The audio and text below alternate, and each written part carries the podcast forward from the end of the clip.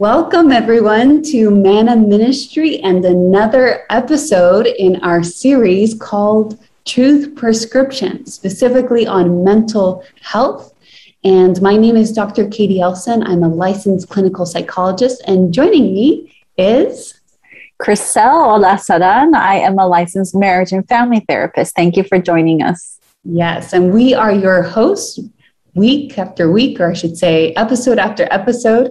And just as a reminder, although we are mental health professionals, the intent of this series is not to be a substitute for professional advice, treatment, diagnosis, etc. Instead, the purpose is to provide spiritual guidance, specifically utilizing the Bible as our mental health treatment manual and God as our prescriber for truth. And so we encourage you that if you are having any concern with your mental health, that you can ask advice from your mental health professional or other qualified health provider um, as a primary resource. Yes, and just to add on to that, if in the event you are in a crisis or any particular emergency, we do encourage you to call your doctor or 911 immediately. And if you're having any suicidal ideation or thoughts, to call the National Suicide Line, which is 1 800 273 TALK which is 8255. And if you're located outside of the area, just contact your local emergency. Yeah, so we know that this week is National Suicide um, Awareness mm-hmm. Prevention Week. And so um, we definitely want to highlight this and encourage you reach out. We live in a time where it's very isolating and very lonely. And so we encourage you to reach out. Mm-hmm. Now, Kryssel, what is our topic for today? We'll briefly introduce it and then we'll cover our truth prescription from last episode. Yes. And so the title is The Disguise of Lies. And I really like the image that was chosen for this episode because it almost depicts almost like an acting, a distortion. You are someone, but then you have a mask that's covering, therefore, not really seeing who the real person is. And we're going to apply that in the context of our thoughts. And so last week we introduced the thought process of how it how it's connected to our our emotions and our behaviors and we even had that question think positive is that what we're supposed to be doing just thinking positively so we're going to go further into the thought process, but going to the specifics of what are the types of thoughts that are not only unhealthy to have, but the main question is are they truthful? I mean, these are truth prescriptions, right? So we're wanting to know what is the truth. So that's the disguise of lies that we're going to be focusing on. But K'dee, give us a little brief summary. I think I kind of did already, but if you want to add on anything else of the previous episode regarding think positive question mark, yeah, so you did do already a summary, but just to quickly mention, if you haven't watched it, watch it. it's a good introduction to our sub series on thoughts. So we just covered a, a sub series on behaviors, the importance of our behaviors and how that impacts our mood. But now we're talking about thoughts. And one of the key verses, biblical verses that we use um, to show the power of our thoughts is as a man thinks, so is he. Same as the quote we use that, you know, watch your thoughts because they become words and actions and habits and eventually character and your destiny, right? So thoughts are powerful. And that's why we're going to be talking about the lies that we tell ourselves and how important it is to change those.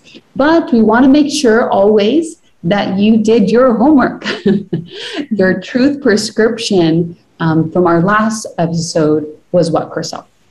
So, first off, we just covered behaviors because we had been covering behaviors prior to thoughts, but we recognize, right, the interactive role of our behaviors with our thoughts. So, the number one thing was to review your behaviors. Is there or are there any behaviors that you still need to change? Because our behaviors do impact the way that we think. And then, secondly, when feeling down, stressed, or a certain feeling comes up, to increase your awareness, to increase your mindfulness, and to take a notice of those thoughts. What are you thinking in that particular moment? And that's connected to what we're going to be doing today. Yes, and I like that you use the word awareness, right? Because you first have to be aware of your thoughts. Mm-hmm. Someone might be looking at this, and that's an easy truth prescription. But we talked about we have thousands and thousands of thoughts each day. And so the motion's kind of like the flag to say, hey, take a deeper look at those thoughts. And now today we're going to be talking about an even deeper look of looking at what we call cognitive distortions, right? Mm-hmm. Now, Kryssel, as an introduction to today's episode, what's the link between the disguise of lies and cognitive distortions?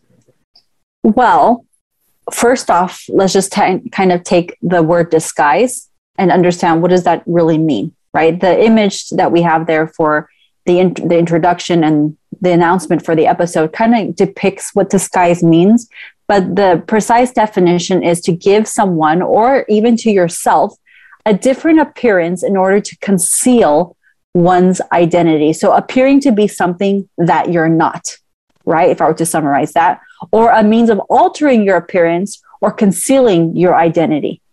Hmm. Um, now, that's quite interesting in the context that we're living in, right? A lot of us are wearing masks and I remember that originally I used to think, oh, eyes have to, the eyes really, you know, um, show a lot of who somebody is. You cover the eyes and, but even the mouth. I remember one wow. time a client had been wearing a mask a whole time and then they took it off. And it's like, whoa, oh, completely different person. Yeah. So we use different masks to conceal the true identity. Right. Mm-hmm. Now, how is that related to distortions? so it's it's not necessarily yeah it, it is related but i would say it's just another word to describe essentially right um, so to be distorted is the action of giving a misleading account or impression to, in a sense falsifying that it's not really what it is it's very misleading so a disguise is the same thing it's misleading you're not presenting yourself either to others or to yourself who you really are. And then you can distort your thoughts, you can distort yourself.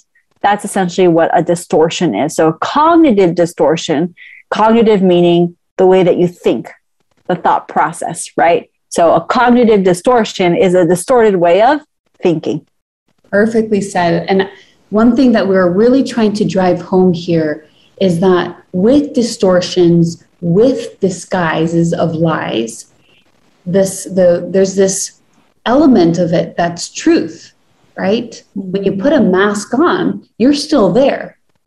But there's a huge component of lies, of falsehood that is covering that truth. Mm-hmm. And so that's really important to emphasize because, Kryssel, I know that when, when, many times when we're working with clients, they're like, no, no, no, my thoughts are true, right? Mm-hmm. Of they're fearful about something. No, no, there's actual danger. And there is, there's a truth component to it. But there's this lie, falsehood, concealment mm-hmm. of the truth. And that's really what we're going to be talking today. And not just cognitive distortions as an individual thought, but these are patterns of mm-hmm. thoughts, right? So we're going to be talking about different patterns of lies that disguise the truth. Yes. And so before we officially begin, let's bow our heads in prayer, asking that God lead us into the truth. Because while I may be a therapist, while Dr. Elsen is a therapist, right, the truth comes from God. And so we're going to ask for his guidance and the Holy Spirit to give us clarity and to give us, yeah, just clarity from the distorted ways that we think, right? I don't know how else to put that. So let's bow our heads in prayer. And dear Lord in heaven, we just want to come, Lord, with our open hearts asking that you reveal to us the truth. The truth sometimes can be so hard to decipher, considering the times that we're living in, the lives that we lead, Lord. So we we turn to you because we recognize, Lord, that the truth is found in you. Thank you so much for being a God that reveals himself to us every single day. We just pray that you give us the courage and the strength to adhere to that, that revelation of you, Lord. We love you. In your name we pray. Amen. Amen. So, Kryssel, before we jump into the actual distortions, right? We want to talk about, well, where do these distortions come from? Mm-hmm. Okay. Now, we've mentioned this verse in prior episodes, but we want to reiterate it. Mm-hmm. And this is found in John 8 44. Do you have yeah. that for us? I do have that. So I'll go ahead and read that. John 8 44. And it reads, You are of your father, the devil, and the desires of your father you want to do. He was a murderer from the beginning and does not stand in the truth because there is no truth in him. When he speaks a lie, he speaks from his own resources, for he is a liar and the father of it. It's not just does he lie, he's the father of it. Yeah, so he is the father of all lies. So if I am thinking a lie, that is being suggested to me by who? The father of all lies, which is the enemy, which is Satan. Yes, and we'll talk a little bit later about well, why would he want us to believe these things in the first place? Mm-hmm. Um, so he's the father of all lies. Now, this next verse is really powerful because when we, when I think about a lie, you know, I think about this, you know, blatant out. Oh, of course, that's lie, a lie. I can really tell, you know, what it is. It's like you know, someone were to come to you and give you a, a cup with black water, right? And be like, here, drink this poison. Uh-uh-uh. of course not, yeah. But instead, if I came to you with a cup with clear water, maybe a drop of poison, you could even see it, then you would be more tempted to take it. And so there's again this disguise, this concealment. Mm-hmm. And that's how these cognitive distortions work. So, Kryssel, do you have that verse for us? Yes, I have Second Corinthians 11 14, right? Yes. Okay. I think I got the right one. Uh, yes. Second Corinthians 11 14. And no wonder, for Satan himself transforms himself into an angel of light, which goes back to our understanding and definition of having that disguise he transforms himself into an angel of light. Is he an angel of light? No, but he is appearing to be one. Yeah. So that tells me that the biggest form of deception is not when somebody comes we think about the, the enemy as you know this red guy with these horns and this these this tail but no he comes as an angel of light oh I'd be attracted to an angel of light. I'd say hello. I'd, you know, want to interact. So the same thing applies to our thoughts. These thoughts are suggested, these lies, the disguise of lies, right? A little bit of truth concealed, right? Mm-hmm. Concealing the falsehood. Mm-hmm. Now, there's also a verse that talks about deceit regarding our thoughts, our mind. Now, most people um, misquote this or they misinterpret it, I should say. Um, Jeremiah 17 9. Now, you could probably even say this from memory, Kryssel. but for our listeners, Kryssel, what does this verse say? So it reads The heart is deceitful above all things and desperately wicked who can know it? It says above all things. all things. Now, the heart, is it talking about just this muscle that pumps blood? What is the Bible talking about here? About your mind. Yes, it's like when you say, I love you with all my heart. Mm, your heart is just a muscle pump. We're trying to describe our thoughts and our emotions and our our mind, right? So it's saying here the mind is deceitful. So not only does the enemy suggest lies to us, but then we adopt those lies and we start thinking about them and creating these patterns we call distortions. Cognitive distortions. Now, Chris, I think we have one more verse and then we're going to jump into our list of distortions. Proverbs 14 8. Yes. Let me go to there. Proverbs 14 8. And it reads The wisdom of the prudent is to understand his way, but the folly of fools is deceit. What in the world does this have to do with thoughts, Kryssel? well, essentially, the first part of it, talking about the prudent, is to understand his way, meaning to to take moments to be mindful of the way that they the way that he thinks of his purpose right? But the folly of the fools is deceit. I don't know how else to put that. I think it's pretty self-explanatory right? Mm. so we see kind of truth and, and mindfulness of your thoughts and thinking about your thoughts and your ways versus deceit now this is a perfect verse to really launch us into the distortions because it's telling us everyone who's watching this episode right now is wise. not just wise. Probably not, I, you know, was a little too quick to say that. Those who then do the truth prescription at the end of thinking about these things and trying to identify your own distortions and thinking about your ways will be yes. wise. Yes, because it's not just about to know your ways, it's to give thought to your ways. Yes, to understand. Mm-hmm. So that's why, Kryssel, you prayed initially, like open our hearts, right? Mm-hmm. Now, it's really important. I just want to pause for a second for you to approach this with a open and sincere heart because and the reason why i say this is we've been telling ourselves these lies we've been believing these lies for so long that it's easy to want to hold on to them we're comfortable with them mm-hmm. right but we will see the impact of these lies.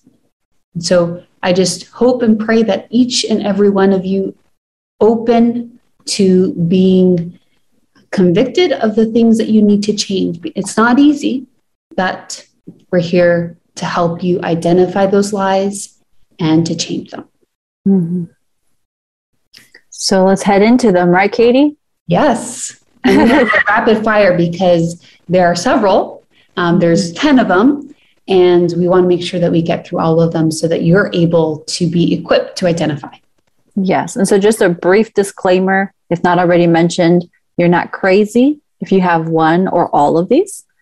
Um, I myself have struggled with a number of them. It's because we all have the enemy who's whispering these lies to us, right? And so, it's the, the importance is to practice having clarity from these thoughts.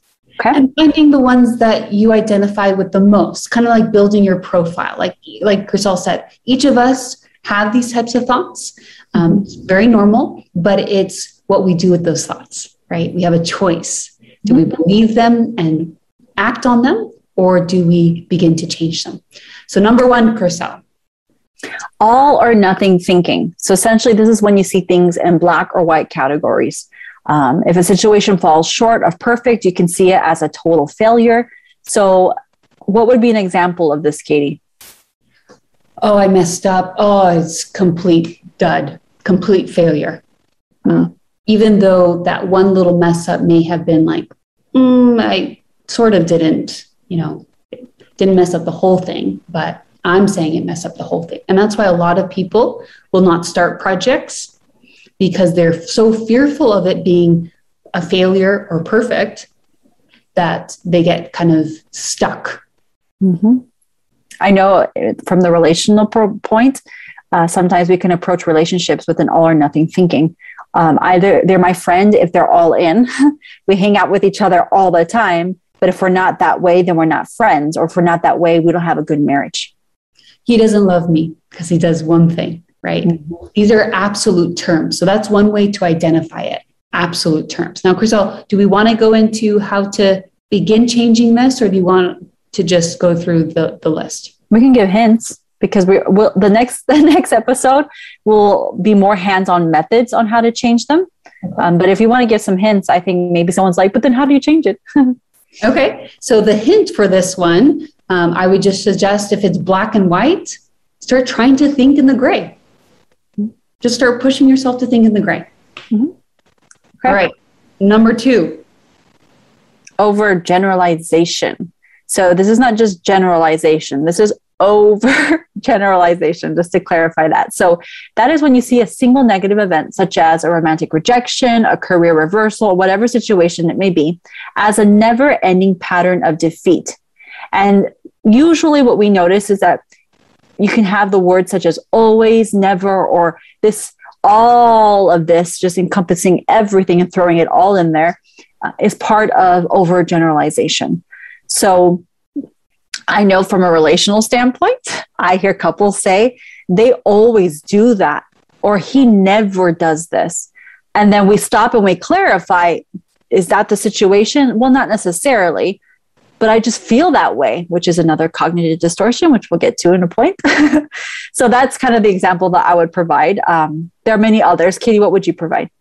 So I asked somebody, how was their week since I last saw them? Oh, it was terrible. Oh, really? The whole entire week. Typically, what happens is couple things happened mm-hmm. and they were pretty bad. There's the truth. But then they overgeneralize to the whole week. We do that also with the day. How was your day? Oh, it was bad. Really? The whole day? But we mm-hmm. overgeneralize. Now, another quick comment on this you could also do this in regards to um, people and groups of people. Yeah. When 9 11 happened, oh, all Muslims are terrorists. Is that true? No. Right? All men are untrustworthy. Is that true? Some people might be watching and saying yes. No. and and I think right now a lot of people struggling with the notion of the world is bad. Mm. Yeah. And while there are bad things happening in the world, not everything in the world is bad today. There's still there's still good happening. Yeah.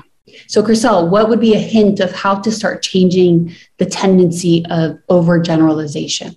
Well, first recognizing in your vocabulary, are you utilizing any of these words? Always, never. And if you are, to catch yourself and ask yourself, is this always a situation? Is it that they never do this? And you can stop yourself in that situation. In regards to overgeneralizing with groups of people, how would you say would be a hint, K'dee, to change that? Well, you can start thinking is there at least one person I know that doesn't fit that? Is there one person I know that, you know, is a male and is trustworthy, right? Because the moment you find one, you break the all, right? Mm-hmm. And that also applies to all or nothing thinking. Now, a quick comment on both so far is Kryssel, what would be the function? What, what would be the enemy's motive behind so far engaging in these patterns of thinking, all or nothing or overgeneralization? Well, I think starting with all or nothing in regards to being fearful that a situation can end up in failure or to be disappointed. And so you have this okay, either I'm all in or I'm completely disconnected, right?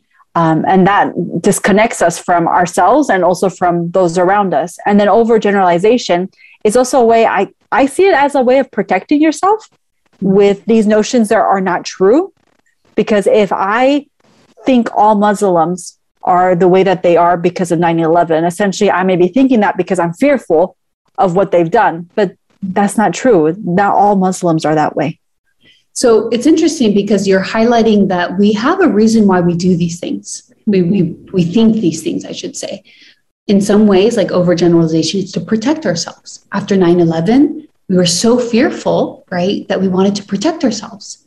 So a quick fix would be saying all of them because I don't know which ones. Mm-hmm. But the flip side to that, what the enemy gets you, there's the truth, but there's the disguise, mm-hmm. is that he wants us to be disconnected. Mm-hmm. So then I avoid all Muslims and I don't get to know good people, right?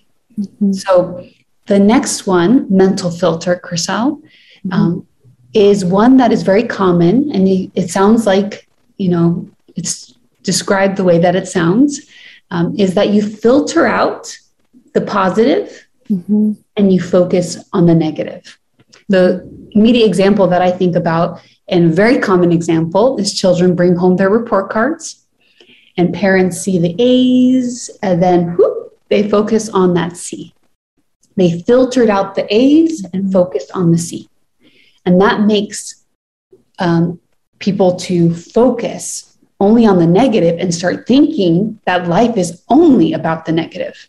Mm-hmm. Or let's say you had a presentation at work, or someone gave you a text message, and in that text message was some constructive criticism. and you took it as super negative, whereas everything else was, You're so good. I really appreciate you, and this, this, but we could work on this. What, what do they mean by that? and you completely dis yeah you completely dismiss everything else that was said and just focus on that critical and i say critical because sometimes it's not critical sometimes it is yeah Now, the next one is similar. So we're just going to jump to number four and kind of talk about them both. Discounting the positives. Now, some people might think, oh, that's the same thing. No, the first one, mental filter, is there, there is negative and you're filtering out the positive. Discounting the positives is only positive. You see the positive, but you, in, you choose to ignore it. So, for example, you might insist that your accomplishments or positive qualities don't count. Oh, that was a fluke, or oh, it's nothing, right? Disqualifying or discounting the positives. Do you have an example for that, Kryssel? Yes, an example is compliments. Sometimes we may receive a compliment. Someone would say, I really, really love your hair. And you're like, Oh, really? Oh, I didn't really do it this morning. You just discounted or rejected that compliment versus embracing it and saying, You think so? Thank you. I appreciate that. Exactly. So, d- doing the discounting of the positive really takes out the joy of life and makes you begin just to kind of like wallow in your sorrow. And it, it's a very uncomfortable place to be. Yeah. So essentially, what you're answering, Kryssel, is also why would the enemy want us to mental filter or disqualify the positive? Is because these two, especially together, what happens is that it starts painting a very dark world, a very negative world. Mm-hmm. I have so many clients today that are so fearful about what is happening in the world, where they're really filtering out the positive and holding on to the negative, or they do see the positive, but they discount it. And so that dark cloud that people describe is darker and darker because they can see the positive, but they're either filtering it out or ignoring it or holding on to the negative. Yeah. And I've noticed, just to add on to what you're saying, is that this type of cognitive distortion can really lend to a low self esteem. Because mm-hmm. instead of putting tally marks on the things that you're good at, you're putting tally marks on the things that you're bad at. So it kind of goes in with mental filter as well. Yes, especially um, what I've seen is with body image right? Mm-hmm. You may have certain qualities. And what's so sad is social media doesn't help with this. Mm-hmm. It hyper focuses on the negative, right? And creates filters and other things, actual filters, um, to to change who you are, right? Oh, yeah, so true. Yeah. But there is beauty there, right? And accepting that beauty. Now, the next one is probably one of the most common ones I see. Is that Me too. Oh, yes, very common. Do you want to introduce it? Yes. So it's very also commonly said stop jumping to conclusions. You're jumping to conclusions. It's part of our vocabulary. At least I've, I've said it, I've heard people say it, but it is actually a cognitive distortion and it has some subcategories. But before we get there, let's just kind of give the definition of what does it mean to jump to conclusions. So essentially, this is when you interpret things negatively, when you have no facts to support your conclusion. Now, let me reiterate that point no facts to support your conclusion. Now, my patients, my clients are very creative, and sometimes they generate some sort of fact that seems to be factual, but in reality is not. And so it's important for you to be fully honest with yourself. And we will be giving a a method in the next episode regarding how you can utilize a survey method of checking in with people. Because sometimes when we have our thoughts stuck in our heads, it can feel very real and true. But then we, we go and we check it with someone or we check it with the Bible, and then it's like, that's not true. right? So, K'dee, give us what, what would be the first subcategory of jumping to conclusions? Yeah, so there's two main types of jumping to conclusions. The first one, and Kryssel, I know that you provide a lot of relational and relationship related examples. This one happens a lot in relationships. Mm-hmm. Mind reading. So this is when you're assuming now negatively, right, about people and what they're thinking again with no definite evidence. Now, one thing to just tag on to what you described, Kryssel, about not having facts is most people have strong opinions, interpretations. And one of the things that really get to people, and this also applies to the next um, second type of jumping to conclusions, is their past experiences. They use their past experiences to predict future ones. So, for example, if I'm in an argument with my spouse and they go silent. And typically, past experiences, they're giving me the silent treatment. So I jump to conclusions, I mind read and say, they're mad at me. But there could also be alternative reasons, right?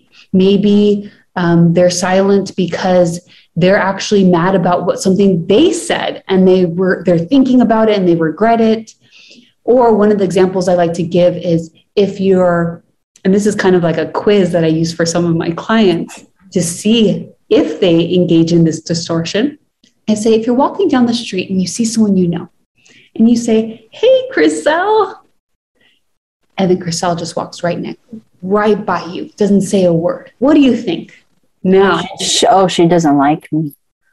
Exactly. So if my clients respond with any sort of, she doesn't like me, she's mad at me, she's ignoring me, I'm like, ding, ding, ding, ding, you engage in mind reading. Mind reading. Mm-hmm. But the alternative options are what, Kryssel? What are some alternative um, possibilities? Or maybe they didn't hear me. Mm-hmm. Maybe they're thinking of something else. And so they're just trying to tune out in their own little thought process. And one of the probably most common um, outcomes is that they're wearing earbuds. Mm-hmm. That happens so often these days. Now, you'll notice that jumping to conclusions, it, they might be mad at you. But the key thing is you're saying, definitely they're mad at me when there are all alternative possibilities. And so you may say, I suspect that's a hint to how to deal with this. Mm-hmm. I suspect that they might be mad at me, but until I have evidence, Kryssel, how would you gain evidence in that circumstance? Well, I always tell my patients check in. That's the only way. You, you, you can't. I can't. I can't turn to you and say, K'dee, did she ignore me? You don't know either. I have to check into that person to verify whether or not that's true. But a lot of us don't want to do that. Exactly. And so I challenge my clients to say if you choose not to check in, then you have no permission to be mad at them. Mm-hmm. You have no permission to jump to conclusions. It's on you then. Right. Then the second type is fortune telling. Now, this is where you arbitrarily predict things will happen negatively again, turn out badly in the future oh, I just know that if I go on that trip, something bad's going to happen. Oh, I just know it. That's why I don't travel. Every time I travel, something goes wrong. Predicting the future. So, some hints to recognize this is happening is when you say, oh, it's going to, or I'm going to, she's going to, right? Kind of. Or I just know. I just know, right? Mm-hmm. It will. My gut feeling, my intuition tells me. Mm-hmm. It will happen, right? This definite, for sure, something in the future. Now, a Bible verse that helps kind of start combating that is do not worry about tomorrow. Why? Tomorrow will worry about itself. Either tomorrow will worry about itself or each day has enough trouble of its own. Don't be fortune telling. It may or may not happen. 85% mm-hmm. of things we fortune tell about never happen. Mm-hmm. 15% of those times where it might happen, you're better prepared to deal with it. Mm-hmm. So don't fortune tell. Yeah. Well said, K'dee. Don't fortune tell. Okay. Keep going? Yes. Okay, so the next one is magnification or minimization, and otherwise known as catastrophizing. So this is essentially when you kind of goes back to the extremes of the all or nothing. Magnification is when you kind of exaggerate the importance of something or you exaggerate the shortcomings of yourself or others. And then you have minimization where you minimize the importance of something or the shortcomings of someone else or yourself. So just to kind of go straight forward into it, I would think of magnification, a very ridiculous example, but it does happen, where all of a sudden a female may break her nail and it's the end of the day. Oh my, it's the end. Day was ruined. The day was ruined. Now I'm not going to be able to go to my interview or at my job. People are going to think that I'm I'm not clean, and then your thoughts just go and more cognitive distortion just kind of perpetuate in your head. That's magnification. That's one example. Whereas minimization, one that I think happens very often with my patients and my clients is when they're dating, they can say, Oh, no, but he may change in time. Or, well, yeah, he, he did that, but he does all of this. He does all of this. It's like, okay, well, you're minimizing something that is a red flag mm-hmm. because maybe you want to stay in the relationship. Or when I work with domestic violence, I would hear some females who would say, and I say females because most of them have been females, not to say that just females struggle with that, but they will say something of the sort, or, well, you know, maybe I'm not a good wife. That's why he's hurting me. Maybe if I was just better in bed, he wouldn't be abusing me. Or he he abuses me, but he provides food for the family, and at least I'm married. Mm. Minimization. Yes, and with an example for catastrophizing, mm-hmm. which is going to sound ridiculous, but it is one that is real. A client had given to me years, years ago. Um, young girl in high school. Oh my gosh, I have a test tomorrow. I'm going to fail the test. Okay, so it starts there, which is possible, right? There's the truth. Mm-hmm. Now you'll notice that catastrophizing starts blowing it up, starts growing. I'm going to fail my test. If I fail my test, I'm going to fail out of the class. If I fail out of class, I'm going to fail out of high school. If I fail out of high school, I'm going to end up jobless. If I end up jobless, I'm going to end up living in a car. I'm going to live in a car. I'm going to end up losing my car. And then if I lose my car, I'm going to end up homeless. And if I'm living homeless in a box, someone's going to come and steal my box. Mercy. wow. And and that can happen. That's about stealing the box. I'm saying all of that progression of thoughts. Wow. Yes. What happens is Satan comes and suggests a concern, which is possible, truth but then starts piling on and we start growing it to a proportion where there's this Mount Everest and we think there's no way it cripples, right? What's his intention or motive behind catastrophizing is to cripple you so much that you're not able to do the very thing that you need to do. So, for example, she was so crippled she didn't study. Mm. Now, that becomes a sabotaging, a self fulfilling prophecy in which then she increases the likelihood of her failing. Yes. So we think about it because we're so scared that we want to prepare, but then we overthink where then it becomes handicapping and debilitating. Mm. Now, an example of also minimization is what people do a lot with their emotions. Oh, it's no big deal, right? Oh, that's so true. Mm-hmm and they minimize their experience, which then leads to suppression of their emotions, invalidation both of their experiences and sometimes minimization of other people's experiences.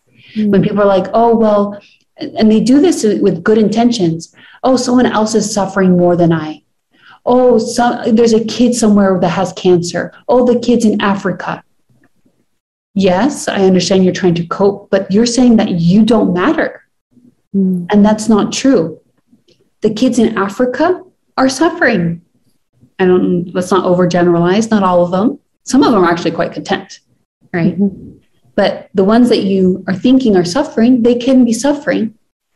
And you can be suffering too in different ways. You can't compare sufferings. So don't minimize your experience. Mm. Very true, K'dee. Thank you for adding those definitions. I think that can be more relatable across our viewers. All right, Kryssel. So you were just introducing emotional reasoning. Yes. So the best way I can say what this is is essentially when you say, I feel a certain way. So I feel angry. Therefore, I must have been treated unfairly, and then coming to a conclusion based on that feeling. Uh, it says here, this is when you assume that your negative emotions necessarily reflect the way things really are. So if I feel guilty, that must mean that I am a rotten person. Or you did something wrong. Or I did something wrong. Now, what's dangerous about this, K'dee? Because some people have told me, my feelings are my feelings. Like, that's from how I feel. And am I supposed to just reject how I feel? Yes, especially those who say, oh, but my gut is always right. Mm-hmm. There's the always, right? Another distortion. But yes. the key component here is reasoning based off of your emotions. your emotions can give you insight, can um, provide some sort of guide, but it's when you're saying for sure it's this way because of my emotion. So, another good example that happens often is I feel jealous, therefore something's going on. Oh, I just know. I just know, versus checking the facts. And you notice that a lot of these distortions, if not all of them, are really the hint of battling them or challenge them, is looking for the evidence, the truth. Either you don't have evidence, like jumping to conclusions or emotional reasoning, or you have incorrect what you think is evidence, but it's more opinions or mm. um, interpretations. But for emotional reasoning, okay, I'm listening to my emotions. Okay, I feel jealous. Is there something going on? And then check the facts. Look at the truth. And the truth will help you understand what actually is going on. Mm-hmm. You have to search for the truth. You can't assume the truth. Exactly. Mm-hmm. Now, the next one, Kryssel, is also one that is super, super common. Now, I think for clients and those that I've interacted with, jumping to conclusions, all or nothing, and then should statements. So the next one is should statements. Now that sounds as it as it is, Mm-hmm. Basically, you use a lot of should statements. You can criticize yourself or other people with shoulds. Oh, I should do this, or that person should be doing that. And other culprits are shouldn't, must, ought, have to mm-hmm. as well. Now, Kryssel, I always like to spend some time with this one because people really struggle. They say, Aren't there things that I should do? Are you asking? Yes. what would you respond? So, this is my response. You know, should statements come from an expectation? And oftentimes, individuals can live their lives based on should statements that are expectations that they grew up with, that come from other places other than themselves. Mm-hmm. And it has hindered them the ability to fully discover and grow in their self because if I just absorb what others tell me what to do, I never really have a moment of self reflection where I ask myself, is this a should or is this what I want? Mm. And so, well, there are should statements, and I know I say that because I've heard a couple of my patients and clients that are religious, and they say, well, the, the Ten Commandments are shoulds. And I say, well, I mean, if you see it from a perspective of a want, versus a should, if you're going with the should, you're going to live a life of almost burden. It's burdensome. Yes. Whereas when you say, I want to honor my God, I want to keep the Sabbath holy, I want, etc. Your Christian walk, your walk with God, is very different than shoulds. Now, don't get me wrong, should statements, we're grown up, right? You shouldn't do this, you shouldn't do this, you should do this, with the intention of creating a, how do you say, mm, a foundation. But there comes a point into adulthood where you begin to have self reflection. What is it that I want? What is it that I believe?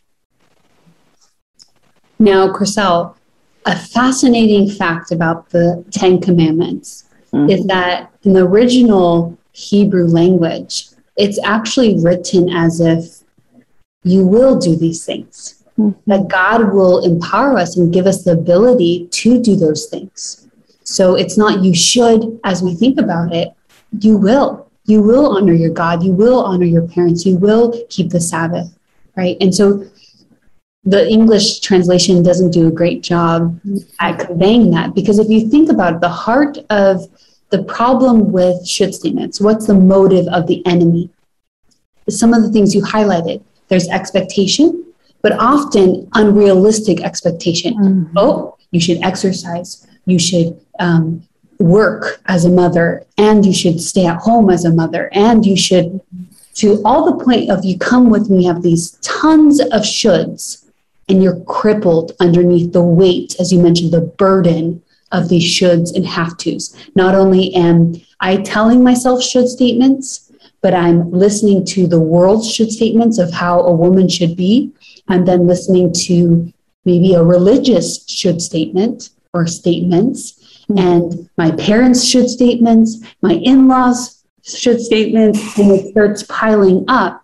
Mm-hmm. And then all of this, not just unrealistic expectations and a burden, but then on top of it, when I don't do those things, an excessive sense of guilt.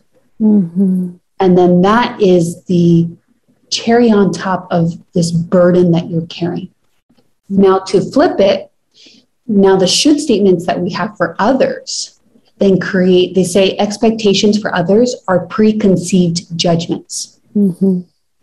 You are expecting them, therefore, if they don't do it, for us, it's guilt. For them, it's judgment. It's judgment. Mm-hmm. And it creates significant anger, mm-hmm. significant resentment, and bitterness. Mm-hmm.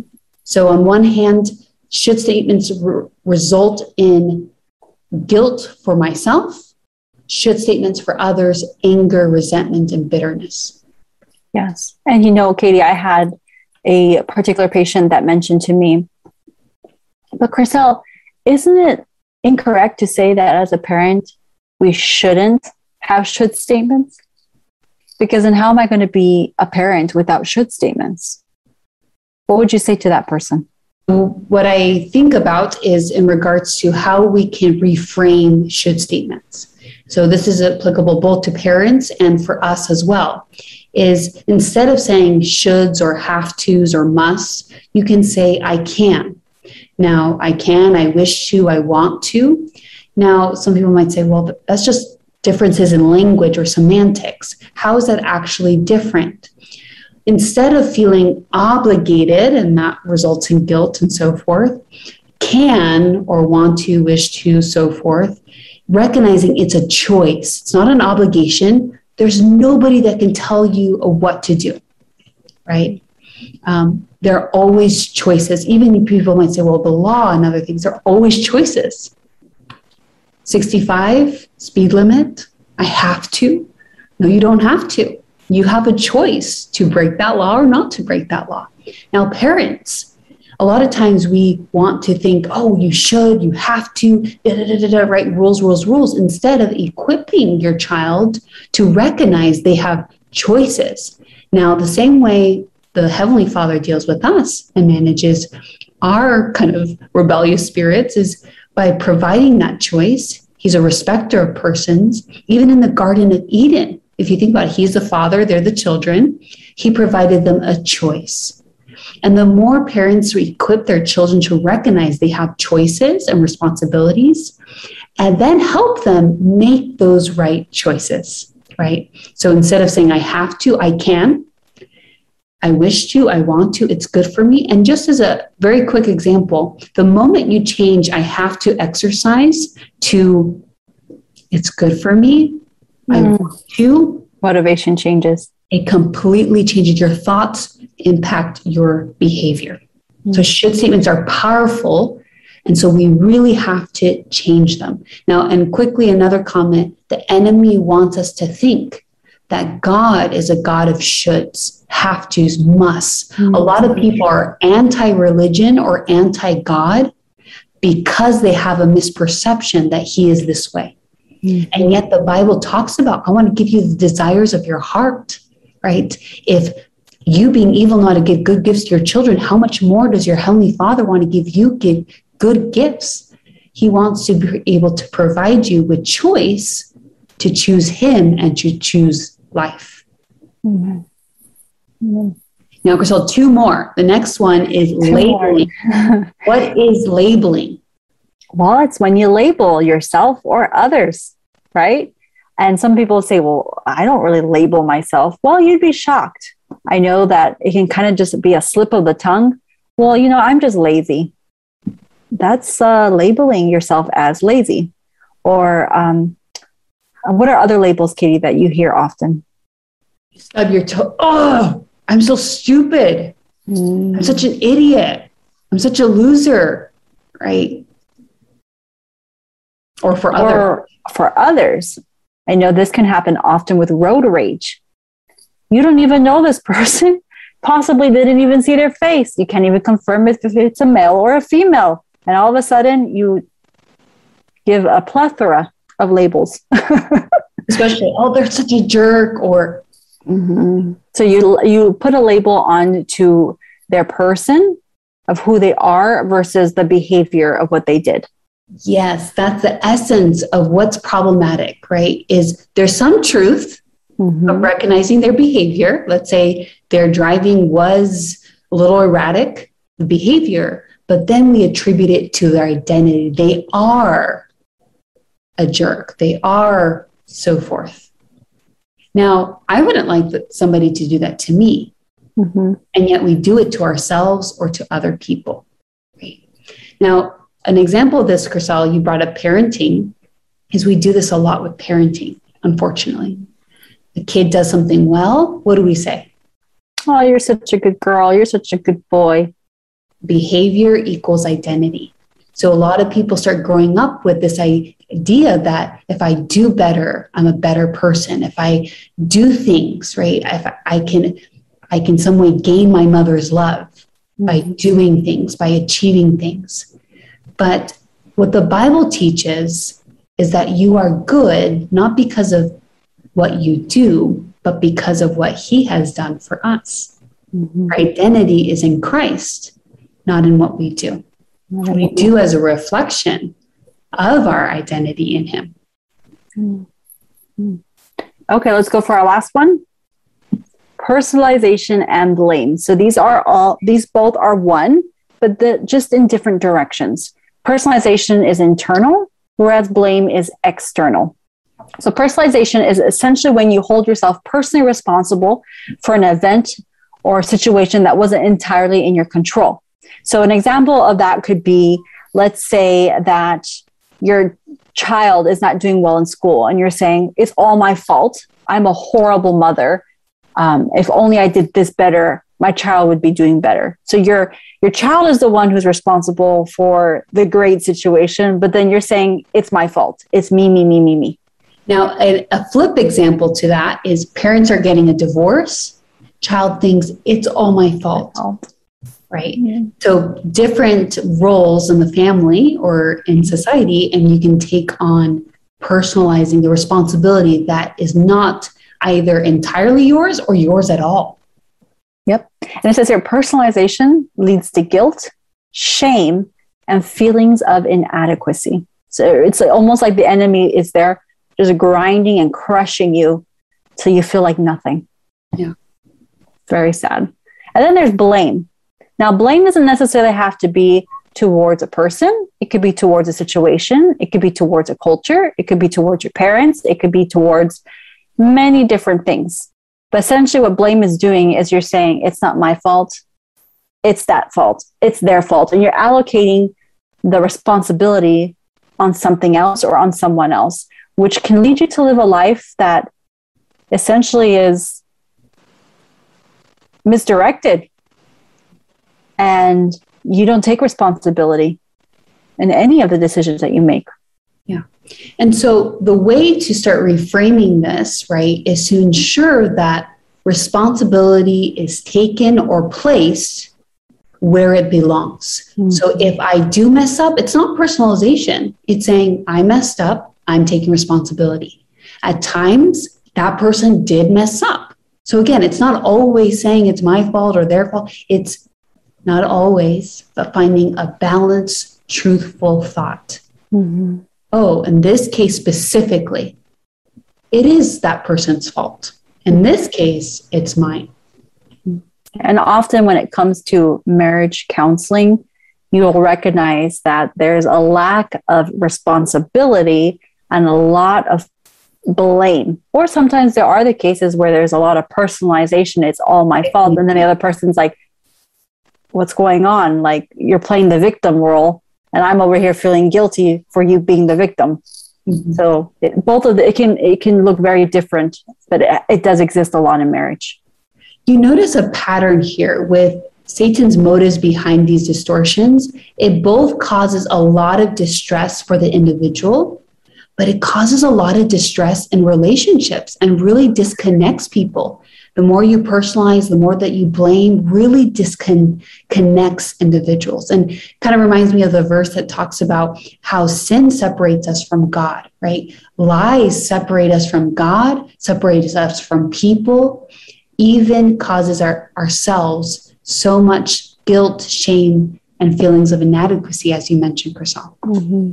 So these are the 10 cognitive distortions, the disguise of lies the lies that we tell ourselves. And I love this quote. It says, Never talk negatively to yourself. You're always listening. Right? You're always listening. And so, Kryssel, I think this is a good moment to just before we get into the conclusion of our of our verse, I actually think this might be a great place to talk about the truth prescription that we have. So we're going to kind of do things a little bit out of order but I want to talk about the truth prescription. Okay. So I'm going to share it here on the screen. Make sure I have everything here. All right. Here we go. Okay, so as we do customarily, in our episodes, we have a truth prescription at the end of all our episodes. And so for today's, we have review cognitive distortions provided, the ones that we review today, the 10 of them, and begin identifying which distortions you engage in. And if you have a hard time identifying them, simply begin to increase your awareness of them. Now, it's hard to increase your awareness if you don't know what you're needing to be aware of. So I always tell my patients, review this list so that you can be more familiarized with it because you can't identify something if you don't know what you're identifying. And then number two, attempt to begin changing them. And hence the word attempt, because yes, in the next episode, we'll be giving you methods of how to actually change these thoughts. It says right here, but we will have a future session to further equip you to change them. But just attempt, because you'd be shocked how we have the ability to begin to think differently. But it's just that we've created a habit of thinking a particular way. So it can be difficult to think otherwise. Okay. Now, Kryssel, we wanted to end with a particular passage, and this will both um, be in relation to the distortions, but also how to start changing them. And I really appreciate the, these verses. We're going to be turning to John 8. So, John chapter 8. And now, if you recognize that verse or that passage, is because we turned there earlier in our episode to highlight in verse 44 that the father of all lies is the enemy. Mm-hmm. And what I love about the Bible, the Bible does not only highlight the problem, it also highlights the solution.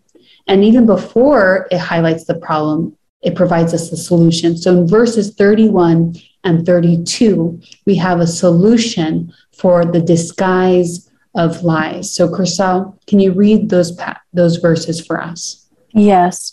Then Jesus said to those Jews who believed him, If you abide in my word, you are my disciples indeed, and you shall know the truth, and the truth shall make you free.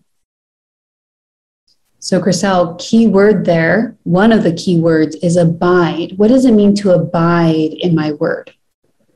Is to familiarize yourself with it, to to sit with it, to abide with someone is to spend time with them. Hang out. To hang out. Mm-hmm.